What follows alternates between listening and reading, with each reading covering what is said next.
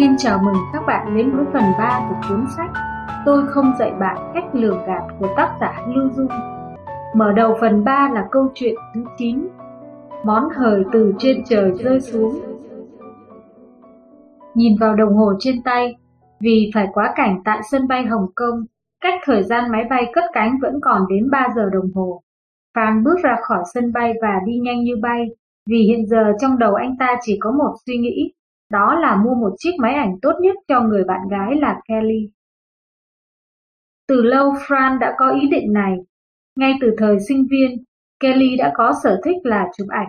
Cô ta luôn thích vác ba lô lên vai cùng Fran lái xe mô tô đến các vùng quê hẻo lánh để chụp ảnh. Đã mấy lần trong khi Kelly đang ngồi phía sau Fran, đột nhiên cô ta hét lên, dừng xe, dừng xe, làm Fran giật bắn cả người và suýt chút nữa là ngã xe. Sau đó chỉ thấy Kelly chụp lấy chụp đẻ nào là chó mèo đánh nhau, bò kéo xe. Điều kỳ lạ là những gì đi qua ống kính của Kelly đều trở thành những tuyệt tác. Ngay cả lớp không khí ô nhiễm mờ mờ ảo ảo bao trùm lên bầu trời thành phố San Francisco thông qua ống kính của Kelly đều trở thành một bồng lai tiên cảnh.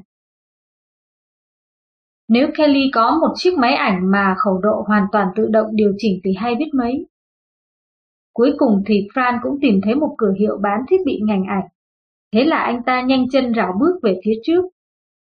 Fran không phải là một người am hiểu về máy ảnh, nhưng nửa năm trở lại đây, ngoài việc tìm hiểu từ Kelly, hễ nhìn thấy người ta chụp ảnh là anh ta đều chú ý để nhìn xem đó là nhãn hiệu gì, hình dáng như thế nào, vì từ lâu anh đã có ý định phải mua một chiếc máy ảnh hoàn toàn tự động hiệu Canon làm quà sinh nhật tặng cho người bạn gái thân yêu của mình.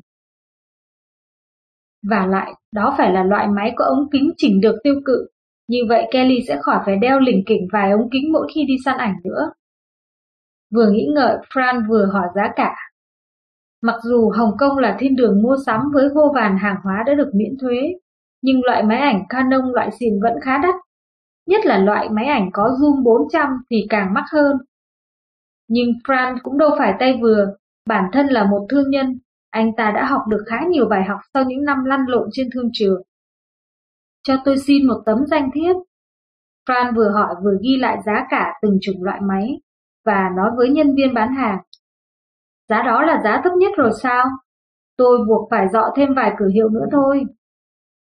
Đi khỏi tiệm này, lại vào tiệm kia. Fran càng hỏi càng am tường các chủng loại máy. Anh ta đắc chí suy nghĩ. Những nhân viên bán hàng này chỉ cần nghe mình nói ra các dòng máy và đặc trưng của chúng là họ sẽ nghĩ rằng mình là người trong ngành ảnh đấy. Như vậy họ sẽ không dám hét giá trên trời dưới đất nữa. Chỉ có điều là đi được gần cả chục cửa hiệu, nhưng giá cả giữa tiệm này với tiệm kia cũng chẳng khác được là bao. Đang do dự sẽ ngừng lại cuộc dọ giá, thì may thay phía trước là cửa hiệu cuối cùng. Khi chủ tiệm báo giá, Fran dường như không thể tin vào những gì mình vừa nghe thấy. Ông có chắc đó là loại máy Canon G5 dòng máy mới nhất ấy? Phan cẩn thận hỏi lại một lần nữa. Trong lòng nghĩ sao giá cả lại có thể rẻ hơn các cửa hiệu khác đến một phần tư kia. Tất nhiên, hàng chúng tôi đều nhập trực tiếp từ chính hãng, nên chắc chắn giá cả sẽ rẻ hơn nhiều so với các cửa hiệu khác. Chủ tiệm cười với vẻ mặt đầy sự thành khẩn. Anh có lấy không? Hay là anh cứ đi dọ giá thêm vài ba cửa hiệu nữa? Nếu anh lấy thì tôi sẽ sai nhân viên đi lấy hàng về. Lấy hàng về à? Chính vì giá đặc biệt này chỉ ở chỗ chúng tôi mới có nên hàng bán đắt như tôm tươi vậy. Chúng tôi vừa bán hết đấy, mà cũng gần đây thôi, 5 phút nữa là có ngay. Fran nhìn đồng hồ, vẫn còn một giờ hơn là máy bay cất cánh rồi, nên nói, thôi được, tôi lấy. Nói xong bèn lấy ngân phiếu ra ghi. Sau khi đã ký tên vào tấm ngân phiếu, nhưng chờ mãi đến gần 20 phút vẫn không thấy tăm hơi anh nhân viên đâu cả. Fran chốc chốc lại đưa mắt nhìn lên đồng hồ. Chủ tiệm cũng sốt ruột không kém, bèn gọi điện về kho hỏi. Thì ra trong kho hết hàng nên anh nhân viên nọ phải đi tìm chỗ khác. Gác máy xuống, chủ tiệm đến gần Fran và hỏi.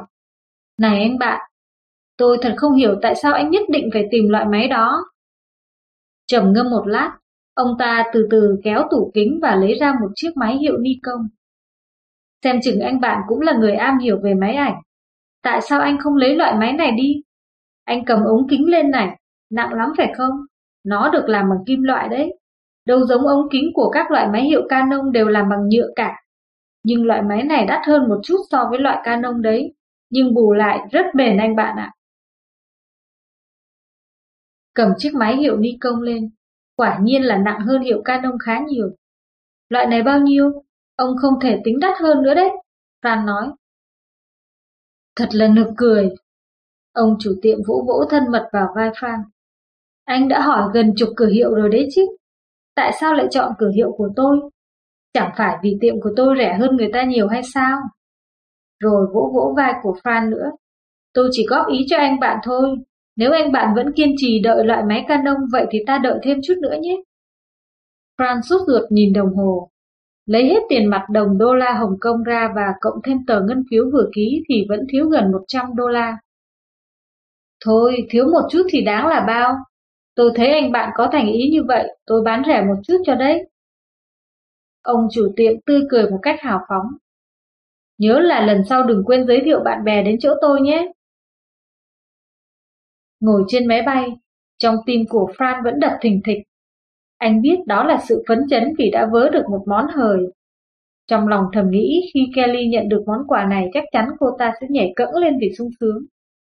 Nếu ở Mỹ thì e rằng loại máy này phải đến cả nghìn đô la mới mua được đấy. Có ai nghĩ rằng mình may mắn mua được món hàng quá hời này nhỉ? Trời ơi, máy Canon! Đồng nghiệp của em vừa mua một chiếc đấy.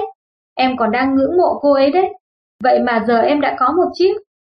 Kelly vui mừng đến nỗi ôm chầm lấy Fran và hôn đánh chụt lên má anh. Vâng, em bất ngờ lắm phải không? Mất gần nửa tháng lương của anh rồi đấy cưng ạ. Cầm chiếc máy trên tay, sắc mặt của Kelly đột nhiên tái mét. Anh nói chiếc máy này bao nhiêu? Gần 800 đô đấy. Cái gì? Bạn em vừa mua một chiếc y hệt như chiếc này, mà mới có 400 đô thôi. Bình luận Có lẽ bạn sẽ hỏi, nếu Fran nhất định kiên trì mua loại máy Canon, chẳng phải anh ta sẽ vớ được giá hời hay sao? Câu trả lời của tôi là nếu Fran tiếp tục chờ và chờ đến phút cuối, anh nhân viên sẽ đi về tay không và nói rằng đã hết loại hàng đó. Rồi sau đó, chủ tiệm sẽ tiếp tục giới thiệu loại máy đó cho Fran. Cách mà chủ tiệm này sử dụng, có thể nói đó là một trò lường gạt, cũng có thể nói đó là một chiêu tiếp thị mà các thương nhân thường áp dụng. Nguyên tắc của nó là, trước tiên sẽ chiếm lấy lòng tin của bạn, sau đó mới ra tay chém con cá như bạn. Ví dụ như các siêu thị thường hay tổ chức các đợt giảm giá nhằm khuyến mại, đồng thời nêu rõ những mặt hàng nào được giảm giá và giá gốc của chúng trên tờ bướm. Đó toàn là những hàng hóa hảo hạng, vừa được xuất xưởng không lâu. Khi bạn cầm tờ bướm trên tay, dạo hết cửa hàng này đến cửa hàng khác, bạn sẽ không thể nào tin vào mắt mình nữa. Sao lại thế? Rẻ đến hơn cả một nửa đấy. Sau đó, bạn đến cửa hàng hoặc siêu thị đang tổ chức các chương trình khuyến mãi đó. Vấn đề là, chẳng lẽ bạn lại chỉ mua những mặt hàng được khuyến mãi? Hay thuận tiện bạn cũng sẽ mua thêm vài thứ khác? Thế nào bạn cũng thầm nghĩ, giá cả ở đây cũng được, những mặt hàng không giảm giá cũng không đắt hơn chỗ khác. Thậm chí do lần này bạn đã thiết lập được lòng tin vào cửa hàng hay siêu thị này, nên rất có thể sau này bạn sẽ trở thành khách hàng quen thuộc ở đây. Như vậy chẳng phải là họ đã đạt được mục tiêu tiếp thị không? Tất nhiên cũng có một số nơi buôn bán không thành thật, chỉ bày ra một số mặt hàng giảm giá, khi bạn đến nơi thì đã hết sạch. Ở Mỹ, làm như vậy là vi phạm pháp luật đấy. Để bảo vệ quyền lợi của người tiêu dùng, luật pháp của Mỹ đã quy định rõ, khi mặt hàng khuyến mãi đã bán hết mà thời hạn khuyến mãi vẫn còn, khách hàng có thể yêu cầu nơi bán cam kết và tất nhiên là có chứng từ hẳn hoi rằng sau này nhập hàng về, nơi bán vẫn phải bán với giá ưu đãi đối với các mặt hàng được ghi trong chương trình khuyến mãi. Nhưng những thương nhân vì lợi ích, làm ăn không trung thực vẫn còn khá nhiều. Cửa hiệu đã bán máy ảnh cho Fran chính là đã sử dụng thủ đoạn này. Mà thủ đoạn này lại biến hóa khôn lường đến nỗi chúng ta rất dễ dàng bị sập bẫy bất cứ lúc nào. Câu chuyện thứ 10 Đầu rùa biển Đi du lịch khắp nơi trên thế giới đã gần mười mấy năm nay. Hai vợ chồng ông Vương chưa từng gặp một hướng dẫn viên du lịch nào mà lại thành thật như vậy, nên họ cảm thấy rất hài lòng với cô hướng dẫn viên nhí nhảnh suốt ngày cứ như chim truyền cảnh này. Thật là hiếm khi gặp được một cô hướng dẫn viên nào tốt bụng như thế này. Cô ta không những không tiếp thị các đặc sản cho chúng ta, mà còn khuyên chúng ta không nên mua cái này cái nọ nữa. Thật đáng quý. Ông Vương ngồi ở dưới buột miệng nói với các ông bà bạn già của mình. Chẳng phải sao, lần trước đến du lịch ở Nhật, hướng dẫn viên du lịch ở đó lúc thì dẫn đi chỗ này mua thảo dược, lúc thì dẫn đi chỗ nọ mua bào ngư, yến xào, hệt như một tay tiếp thị chứ chẳng phải đang hướng dẫn khách tham quan. Mua hết chỗ này lại dẫn đi mua ngọc trai. Quả là ngày nào cũng tiếp thị, kết quả là cái gì cũng đắt hơn bên ngoài rất nhiều. Bà Vương tiếp lời. Đang nói chuyện thì nghe giọng oanh vàng của cô hướng dẫn viên cất lên. Ở đây cái gì cũng đắt cả, ngay cả những loại trái cây như đào mật các cụ cũng chớ mua nhé. Những loại trái cây đó được vận chuyển bằng đường hàng không từ phía Bắc, nên giá bán rất đắt. Vì thế các cụ nhớ là đừng mua lung tung nhé. Các cụ ngồi ở dưới cảm thấy trong lòng thật ấm áp. Thật là một cô bé đáng yêu, một cô bé thành thật, còn thành thật hơn cả con cái trong nhà nữa. Mẹ Vương ơi, năm nay mẹ bao nhiêu tuổi rồi ạ? À? Cô hướng dẫn viên cúi xuống đưa tay sửa giúp lại cổ áo cho bà Vương. Thật đấy, cháu không tài nào nhận biết tuổi của mẹ Vương đấy. Xem chừng mẹ chỉ có năm mươi mấy tuổi là cùng. Cô ta đứng thẳng người và nói với mọi người. Thú vị thật, sao cháu thấy những người đến từ Đài Loan ai nấy đều có vẻ trẻ hơn rất nhiều so với tuổi thật sự. Phong thổ bên ấy chắc là tốt lắm nhỉ? Bà ngoại của cháu cũng sống bên Đài Loan, Tuy đã ngoài 70 tuổi nhưng nhìn bề ngoài thì cũng tưởng chừng như vừa mới ngoài 50 thôi. Nhưng đó là vì hồi còn trẻ bà đã từng dùng một loại thuốc bổ. Mắt các ông cụ bà cụ lập tức sáng lên. Tất cả nhao nhao lên. Thuốc bổ gì thế? Thôi các cụ đừng giả vờ nữa, sao các cụ lại không biết được loại thuốc bổ ấy? Cô gái tươi cười đưa tay chỉ chỉ người này chỉ chỉ người nọ. Thuốc bổ thì chúng tôi dùng nhiều rồi, nhưng loại thuốc có thể làm người ta trẻ ra thì chưa. Các cụ không biết loại thuốc bổ được bào chế từ mỡ rùa biển sao? Cháu không tin đấy.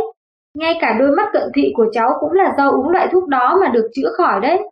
Đây là loại thuốc được các nhà khoa học vừa mới phát hiện ra, được sản xuất ngay tại đảo này. Các cụ già kháo nhau. Mỡ rùa biển à?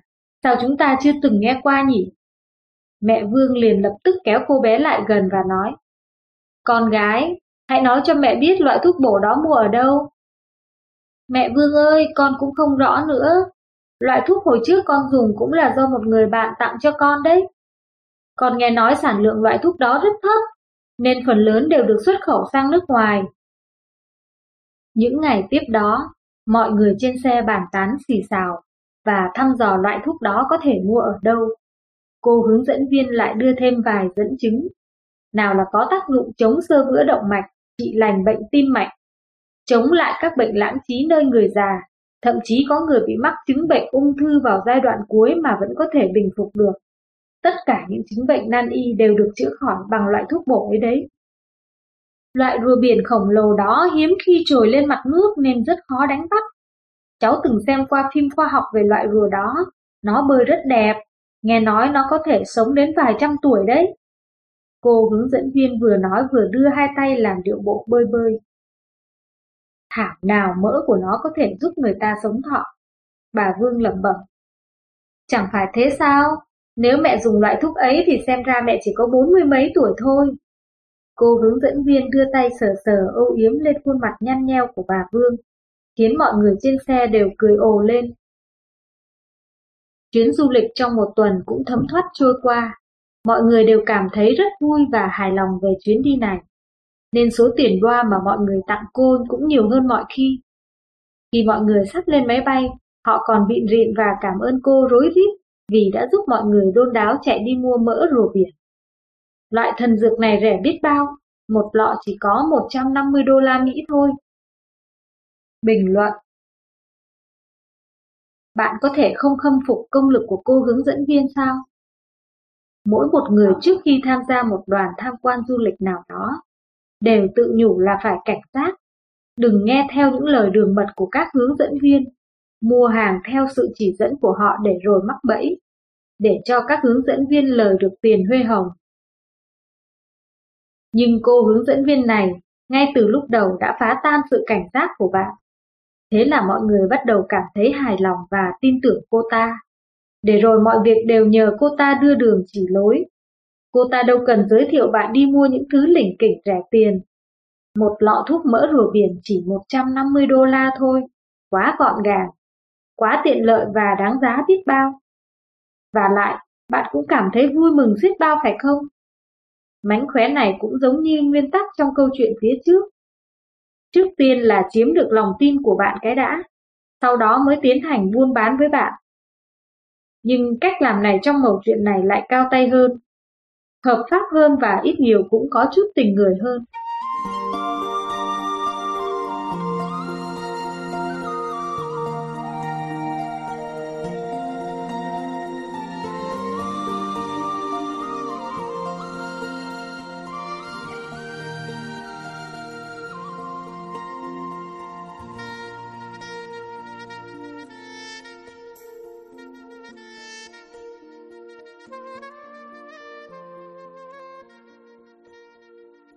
Câu chuyện thứ 11 Quý bà chơi sổ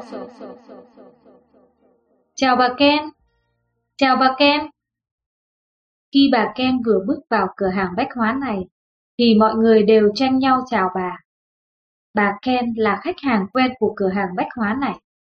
Ngay cả lúc bà ta vừa mới đến cửa hàng này, người ta cũng ngỡ bà ta là khách quen. Vì bà Ken rất thân mật và dễ gần gũi, và lại bà còn khá sộp nữa. Không cần thối tiền lại đâu, chút còn con ấy mà. Bạn nhìn xem, một món hàng 90 đô la, bà ta đưa tờ 100 đô ra cho nhân viên thu ngân, vậy mà lại nói, không cần thối lại đấy. Bà Ken, bà có cần mượn tiền nữa không? Tôi sẵn có ở đây. Chị cửa hàng trưởng bên này cười vui vẻ như mời gọi. Ai cũng biết rằng lần trước, lúc bà Ken đi mua hàng, vì bỏ quên ví tiền ở nhà nên đành phải mượn của chị cửa hàng trưởng để thanh toán. Số tiền mượn là 200 đô. Nhưng ngày hôm sau trở lại, bà Ken mặc áo đầm sang trọng, mang giày cao gót và đi như chạy về phía quầy và trả lại cho chị cửa hàng trưởng đến 250 đô. Sau đó bà vừa nói vừa vội vàng đi về phía cửa hàng với dáng vẻ đang bận rộn. 50 đô đó xem như là tiền lãi nhé. Có ai nghĩ rằng chỉ sau một đêm thôi Số tiền đó đã tăng lên thành 250 đô. Chả trách vì chị cửa hàng trưởng lại muốn cho bà ấy mượn tiền. Lúc trước, khi bà Ken mở cửa hàng mỹ phẩm ở khu đông thành phố, đã từng mượn của chị cửa hàng trưởng và ông chủ Peter mấy chục nghìn đô la. Chẳng bao lâu thì bà đã trả lại không thiếu một xu, mà tiền lãi thì cao ngất. Bà Ken ơi, mở cửa hàng mỹ phẩm thì lời được là bao? Chừng nào bà mở ngân hàng đây? Ông chủ Peter ló đầu ra và nói đùa như thế. Ông hỏi thật đúng lúc đấy, tôi đang dự định mở một nhà hàng tại khu trung tâm thành phố. Các anh chị có muốn hùn vốn với tôi không? Bà Ken nói nửa thật nửa đùa. Hùn chứ? Ông Peter đi ra, thọc tay vào túi áo làm ra vẻ sắp rút cuốn sách ra vậy. Có cần tôi ký sách cho bà liền không? Tôi cũng muốn hùn nữa, Chị cửa hàng trưởng và cô Marilyn ở quầy thu ngân bên cạnh cũng nháo nhào lên đòi hùn vốn. Ngay cả vài vị khách quen của cửa hàng đang mua thức ăn cũng bước đến xem vì hiếu kỳ. Nghe nói nơi bà Ken sắp mở nhà hàng là một tòa nhà cao 8 tầng nằm ở khu trung tâm sầm uất. Bà đã cho mời những nhà thiết kế nước ngoài đến thiết kế và trang trí nội thất bằng những vật liệu cao cấp. Nghe nói khi chưa khai trương thì trong tay mọi người làm việc trong cửa hàng bách hóa đã có một chiếc thẻ ưu đãi. Cầm thẻ này lên nhà hàng sẽ được giảm 30%. Toàn là cổ đông cả, tất nhiên phải là VIP rồi. Ngày khai trương quý vị nhớ đến chung vui nhé. Chắc là nhà hàng này ăn nên làm ra lắm. Nếu không thì sao đã ba tuần nay vẫn không thấy tâm hơi bà Ken đâu cả.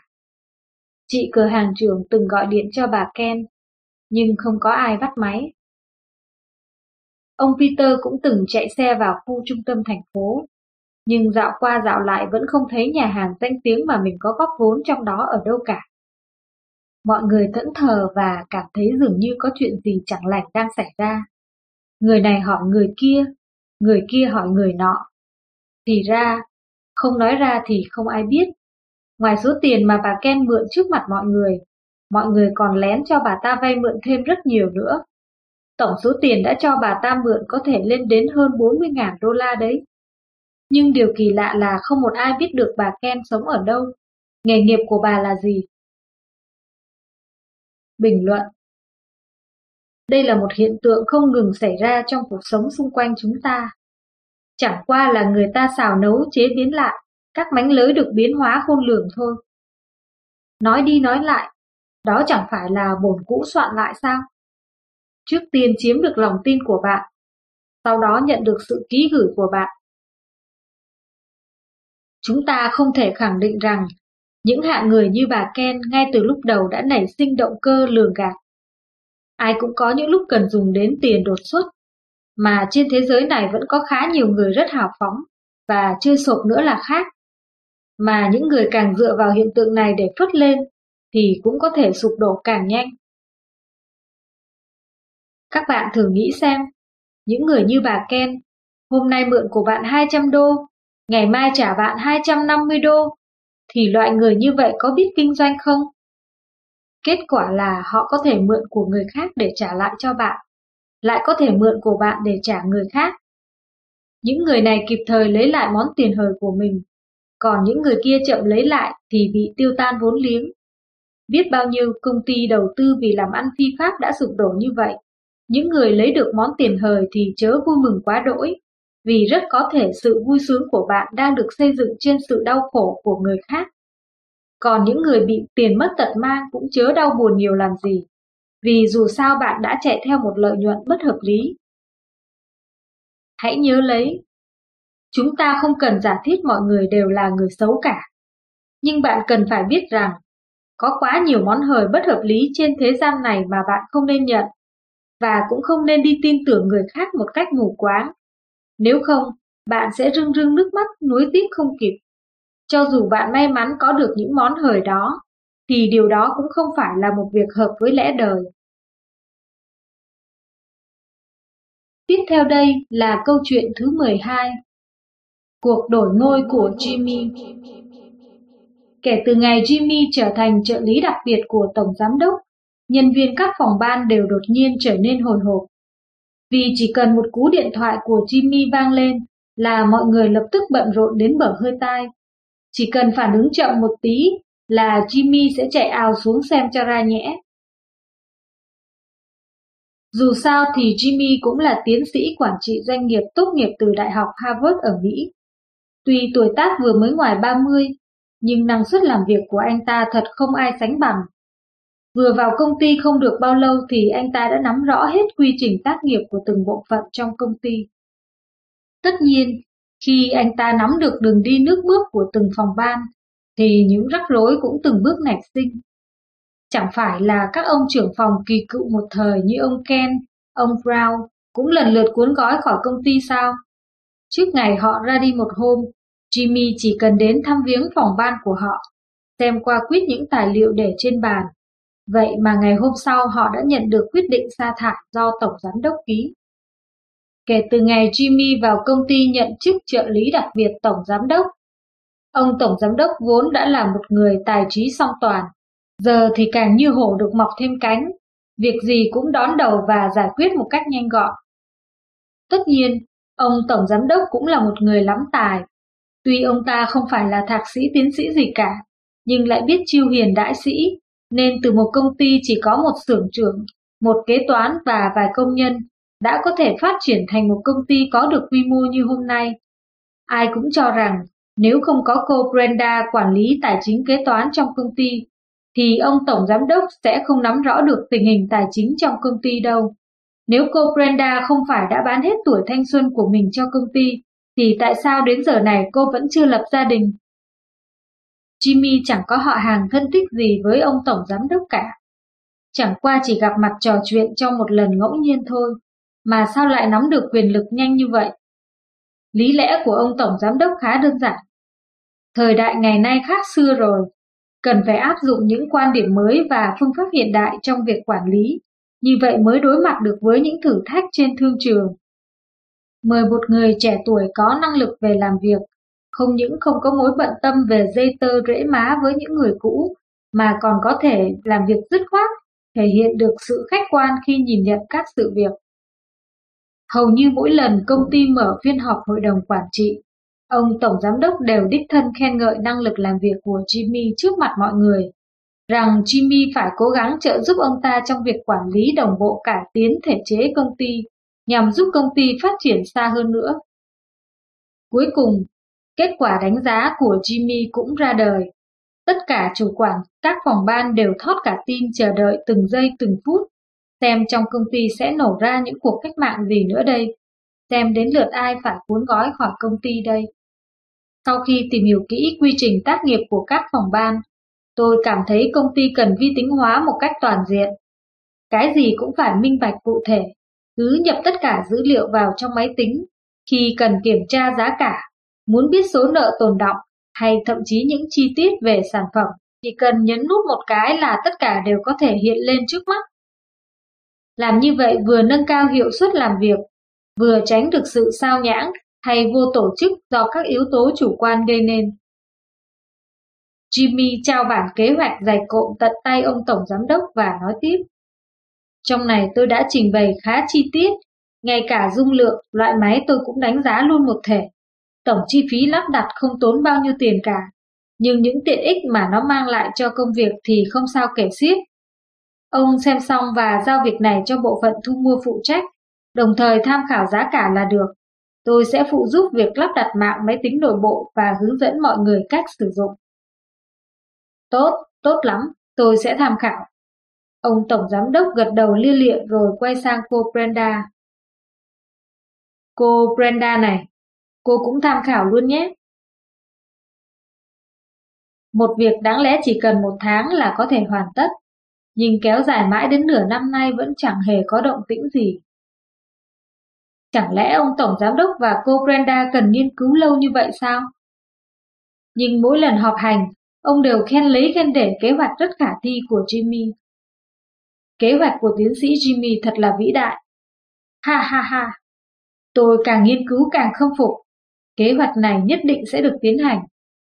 Ai cũng phỏng đoán rằng sau vụ này Jimmy sẽ được leo lên chức vụ cao hơn nữa. Quả nhiên trong phiên họp hội đồng quản trị, ông Tổng Giám đốc đã tuyên bố Tiến sĩ Jimmy từng du học nhiều năm ở Mỹ. Công ty chúng ta phải tích cực trân trọng tài năng của anh ấy. Để khai thác thị trường nước ngoài, tôi quyết định thành lập văn phòng đại diện tại Mỹ và ủy thác tiến sĩ Jimmy làm trưởng đại diện bên ấy. Đồng thời, để anh ấy chuyên tâm công tác, khỏi lo lắng cho vợ con bên này. Công ty sẽ trợ cấp một căn hộ, tiền vé máy bay, cả nhà và chi phí giáo dục tại Mỹ cho hai đứa con. Đúng là một sự đãi ngộ tuyệt vời. Ánh mắt ai nấy đều lộ vẻ ngưỡng mộ Jimmy. Nhưng ai sẽ phụ trách dự án vi tính hóa toàn công ty? Tôi vẫn còn đang nghiên cứu dự án này nhất định sẽ được tiến hành trong thời gian sắp tới. Cứ mỗi lần có người đề cập đến việc này, ông Tổng Giám đốc đều trả lời như thế. Bình luận Rất nhiều người sau khi đọc xong mẩu chuyện này đều nói rằng vì Jimmy đe dọa đến quyền lực của Tổng Giám đốc nên ông ta phải điều Jimmy ra khỏi trung tâm quyền lực. Thật ra, việc đe dọa đến quyền lực cấp trên trong mẩu chuyện này không chỉ mang nghĩa hẹp. Nếu hiểu theo nghĩa hẹp, thì việc đe dọa đến quyền lực là khi một người nắm được quyền bính quá lớn trong tay, thì có khả năng sẽ lật đổ hoặc thay thế chủ của mình. Nên chủ, vì muốn diệt trừ hậu họa, nên không thể không loại trừ vị thần từng một thời trung thành với mình. Còn nếu hiểu theo nghĩa rộng thì phức tạp hơn nhiều đấy. Ít nhất, chúng ta có thể quy nạp thành hai dạng dưới đây. Một quá hiểu hay vì quá quen thuộc đường đi nước bước chủ của mình, ý thế mà sinh thói ngạo mạn, tạo nên hiện tượng đe dọa quyền lực đến chủ của mình. Ví dụ trong lịch sử, có khá nhiều vị khai quốc công thần từng phò trợ hoàng đế vốn xuất thân từ lớp phùng đinh để lập nên Giang Sơn, nhưng họ thường phải chịu nhận lấy một kết cục bi thảm. Điều ấy không phải là họ tranh giành quyền lực với hoàng thượng, mà vì khi chủ của họ trở thành thiên tử, trong mắt bá tánh trăm họ, ông ta là rồng, là con của trời, nhưng trong mắt của những chiến hữu từng một thời vào sinh ra tử với ông ta, thì ông ta vẫn là một người bình thường như ngày nào.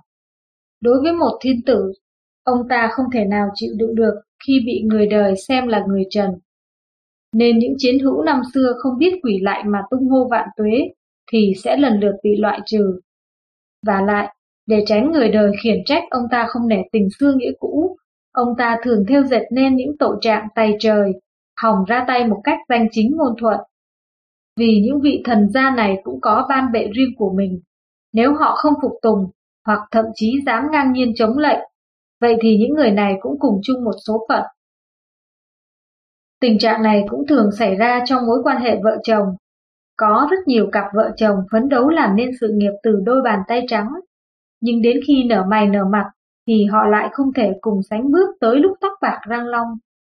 Vì một lẽ đơn giản là, khi chàng trai nghèo kiết xác năm xưa bây giờ trở thành thần tượng trong mắt mọi người, nhưng trong mắt của người vợ thì anh ta vẫn là một người quá đỗi bình thường.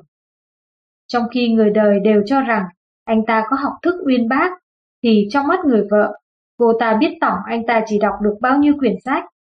Khi anh ta thao thao bất tuyệt bàn luận chính trị đại sự trên bàn tiệc, thì trong lòng người vợ lại cười thầm vì nội dung câu chuyện này không biết được anh ta lặp lại bao nhiêu lần rồi.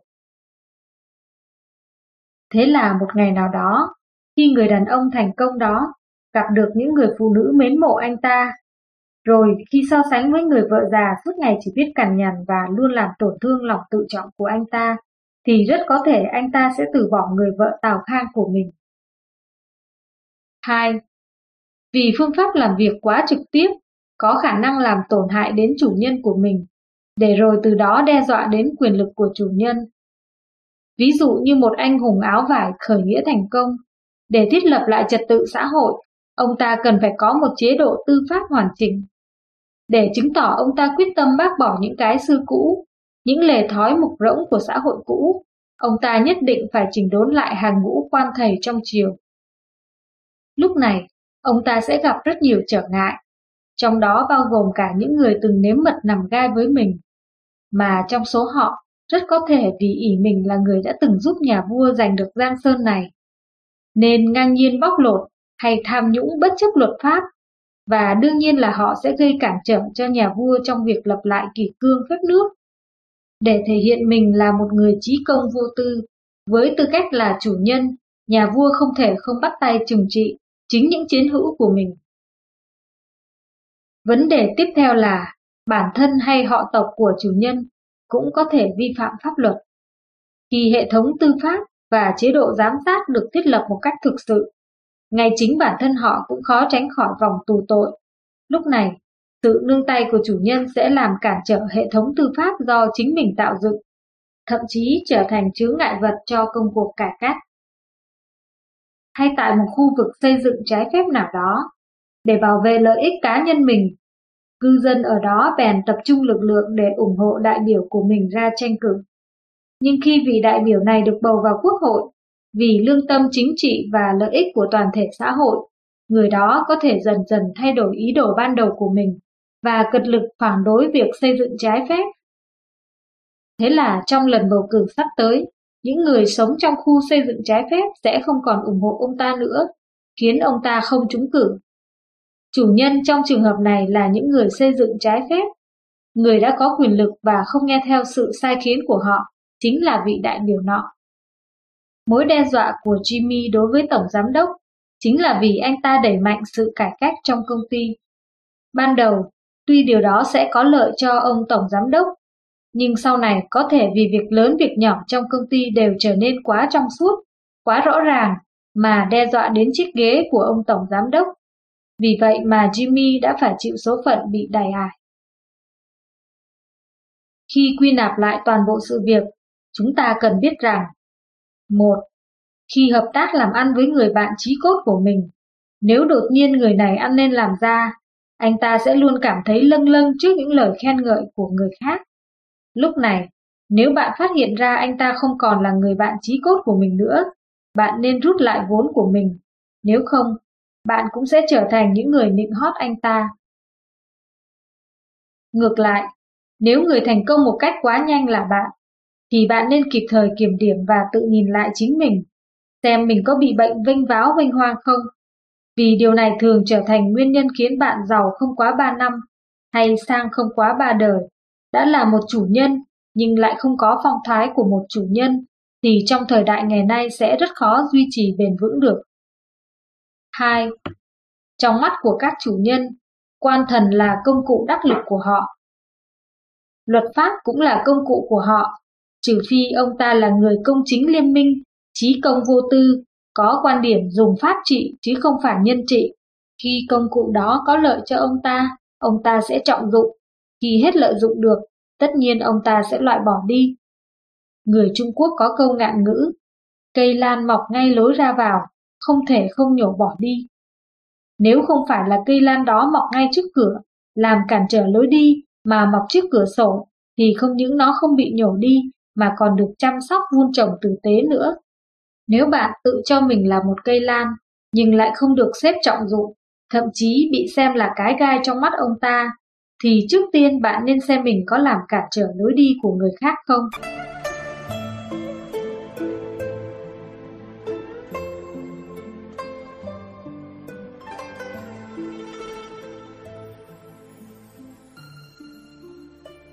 Câu chuyện thứ 13 Vượt ngục Thằng ngưu này, thằng mã này Tụi bay là thân trâu ngựa hả?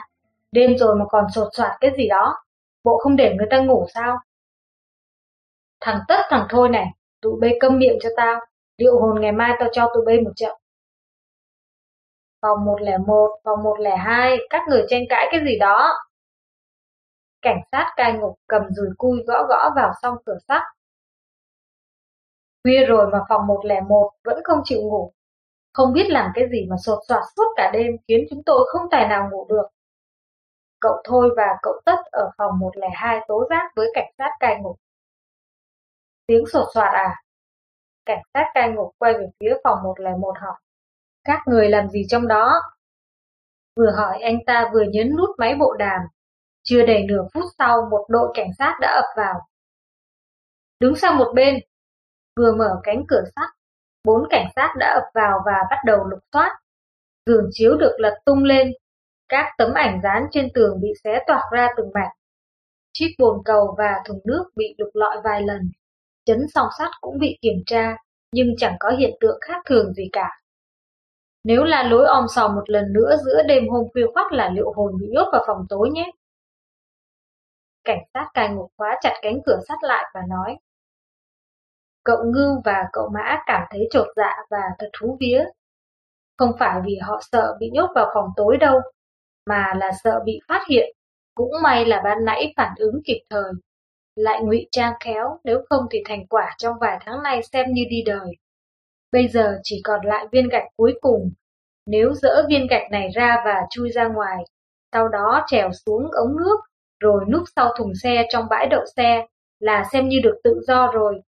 Chính vì thế mà lúc này họ tranh thủ làm ngày làm đêm, nhưng láng giềng là phòng 102 cứ tìm cách gây phiền phức. Tối nay suýt chút nữa là bị chúng làm hư chuyện. Vì buổi tối người trong hai phòng cạnh nhau đều không được con giấc, nên buổi sáng hễ gặp nhau là sinh chuyện đánh nhau. Thế là cả bốn người đều bị nhốt vào phòng tối. Ba ngày sau, bốn người được đưa ra khỏi phòng tối, được cảnh sát cai ngục áp giải về tận xà lim nhưng khi đứng trước cửa xà lim thân quen của mình, cả bốn người đều ngẩn ra. Chẳng phải các cậu ưa đánh nhau lắm sao? Được, cứ tha hồ mà đánh. Thử xem các vị có hợp với nhau không? Cảnh sát cai ngục cười gằn và nói, cậu Mã cậu Tất đi về phòng 101, cậu Ngưu và cậu Thôi đi vào phòng 102. Các cậu sẽ đổi người cho nhau, tha hồ mà đánh nhé. Cứ như thế, Hai bên không đội trời chung đã bị nhốt cùng phòng. Cả gian nhà ngục đều đang háo hức đợi xem những trận chiến sắp xảy ra. Cứ xem nào, thư hùng giao tranh, một mất một còn đấy. Nhưng một ngày rồi ba ngày đã trôi qua, trong hai xà lim vẫn yên bình, chẳng có động tĩnh gì khác thường cả. Nhưng bắt đầu từ đêm thứ tư trở đi, những tiếng sột soạt lại trỗi lên từ phòng 101. Cậu Mã này, cậu vẫn làm tiếp hả? Cách một bức tường dày, cậu Ngưu đang cố nén giọng nói của mình. Chẳng lẽ cậu đã nói cho tên khốn kiếp đó biết mọi chuyện và cùng hắn trốn đi à? Cậu thôi, cậu thật là đồ vong ơn bội nghĩa. Sao lại làm hòa với tên Mã chứ? Cậu liệu hồn tôi xé xác cậu ra đấy. Cậu Mã và cậu Thôi chẳng nói chẳng rằng. Rốt cuộc thì viên gạch cuối cùng đã lay động. Vào đêm thứ sáu, trời tối như bưng, từ phòng 101, hai bóng đen lần xuống theo ống nước. Nhưng khi chân vừa chạm đất, thì một tiếng đanh như thép vang lên. Đứng im! Tiếp theo là một luồng ánh sáng rọi sáng cả một vùng cộng thêm những họng súng đen ngòm chĩa thẳng vào hai người. Tội vượt ngục sờ sờ ra đó không thể chối cãi, còn cậu Ngư và cậu Tất thì được khen thưởng. Bình luận Trên thế gian này, rất khó nói rằng sẽ mãi luôn có những người bạn vĩnh cửu hay những kẻ thù truyền kiếp. Có lợi lẫn nhau trước đó khi trở thành có hại cho nhau. Tất nhiên sẽ nảy sinh sự xung đột về lợi ích. Lúc ấy bạn bè cũng có thể trở thành kẻ thù. Khi trước đây một số người vốn là những kẻ đối đầu mà sau này trở thành cộng sự, vì kết hợp được về mặt lợi ích, nên kẻ thù cũng có thể trở thành bạn bè. Ngoài ra, khi lập trường của một người thay đổi, cũng sẽ dẫn đến sự thay đổi hoàn toàn về tính cách. Ví dụ, trước đây có một người ưa kết bè kết phái gây sự, nhưng sau này người này thi vào ngành cảnh sát. Sau khi trở thành cảnh sát, anh ta sẽ đối lập với các băng nhóm trước đây. Trong trường học, có rất nhiều giáo viên hay bạn cùng lớp cố tình chọn một trong những học sinh ưa quậy phá để làm lớp phó trật tự. Kể cũng lạ, từ ngày làm lớp phó trật tự, em học sinh bướng bỉnh này đã không còn thích quậy phá nữa. Thay vào đó là em luôn ý thức được phải có các hành vi ngoan ngoãn để làm gương, góp phần giữ trật tự cho trường lớp nữa. Hiểu được điều này, bạn nên thử suy nghĩ trước khi phê bình bất kỳ một người nào đó. Đó là do con người anh ta đối lập với bạn, hay là vì chức vụ và lập trường hôm nay của anh ta, khiến anh ta buộc phải đối lập với bạn. Bạn thử suy nghĩ sâu xa một chút. Nếu như một ngày nào đó anh ta gác lại những công việc đó, chẳng phải là vấn đề đã được giải quyết sao? Cần phải biết rằng, mỗi người đều có lương tri, mỗi một người đều có đôi mắt để nhìn, có tai để nghe. Khi một người đánh mất lương tri của mình, điều đó cũng giống như không có mắt để nhìn, không có tai để nghe. Rất có thể điều đó không xuất phát từ nguyên nhân anh ta, mà xuất phát từ vị trí mà anh ta đang đứng. Cũng chính vì thế khi chiến tranh kết thúc, người ta chỉ trừng phạt những người chỉ huy cầm đầu, chứ không phải là những binh sĩ cầm súng trực tiếp giết người. Bạn hãy nhớ lấy, trên thế gian này, lập trường của mỗi một người đều có thể thay đổi bất cứ lúc nào. Ngay cả bác sĩ Strach vĩ đại như vậy, nhưng vì được sinh ra tại vùng Alsace của Đức, ông đã bị người Pháp bắt và giam trong trại tập trung khi ông đến châu Phi để chữa bệnh cứu người trong Thế chiến thứ nhất. Nên biết rằng, vùng đất Alsace chỉ cách biên giới nước Pháp không xa bây giờ. Năm năm trước khi bác sĩ Strach được sinh ra, vùng đất này vẫn còn thuộc lãnh thổ của nước Pháp.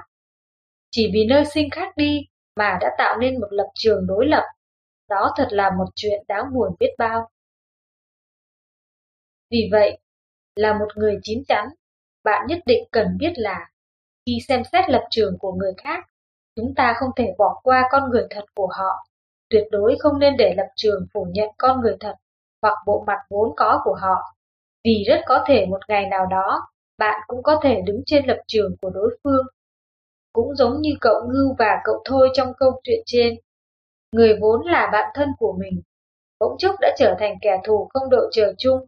Người vốn là kẻ thù của bạn cũng có thể nhanh chóng trở thành bạn bè của mình. Các bạn vừa theo dõi hết phần 3 của cuốn sách Tôi không dạy bạn cách lường gạt. Xin mời các bạn tiếp tục theo dõi phần 4 của cuốn sách này. Nếu có thể, rất mong nhận được sự donate ủng hộ của các bạn. Thông tin donate có để ở dưới phần miêu tả để có thêm kinh phí duy trì việc đọc. Xin cảm ơn các bạn rất nhiều Xin chào và hẹn gặp lại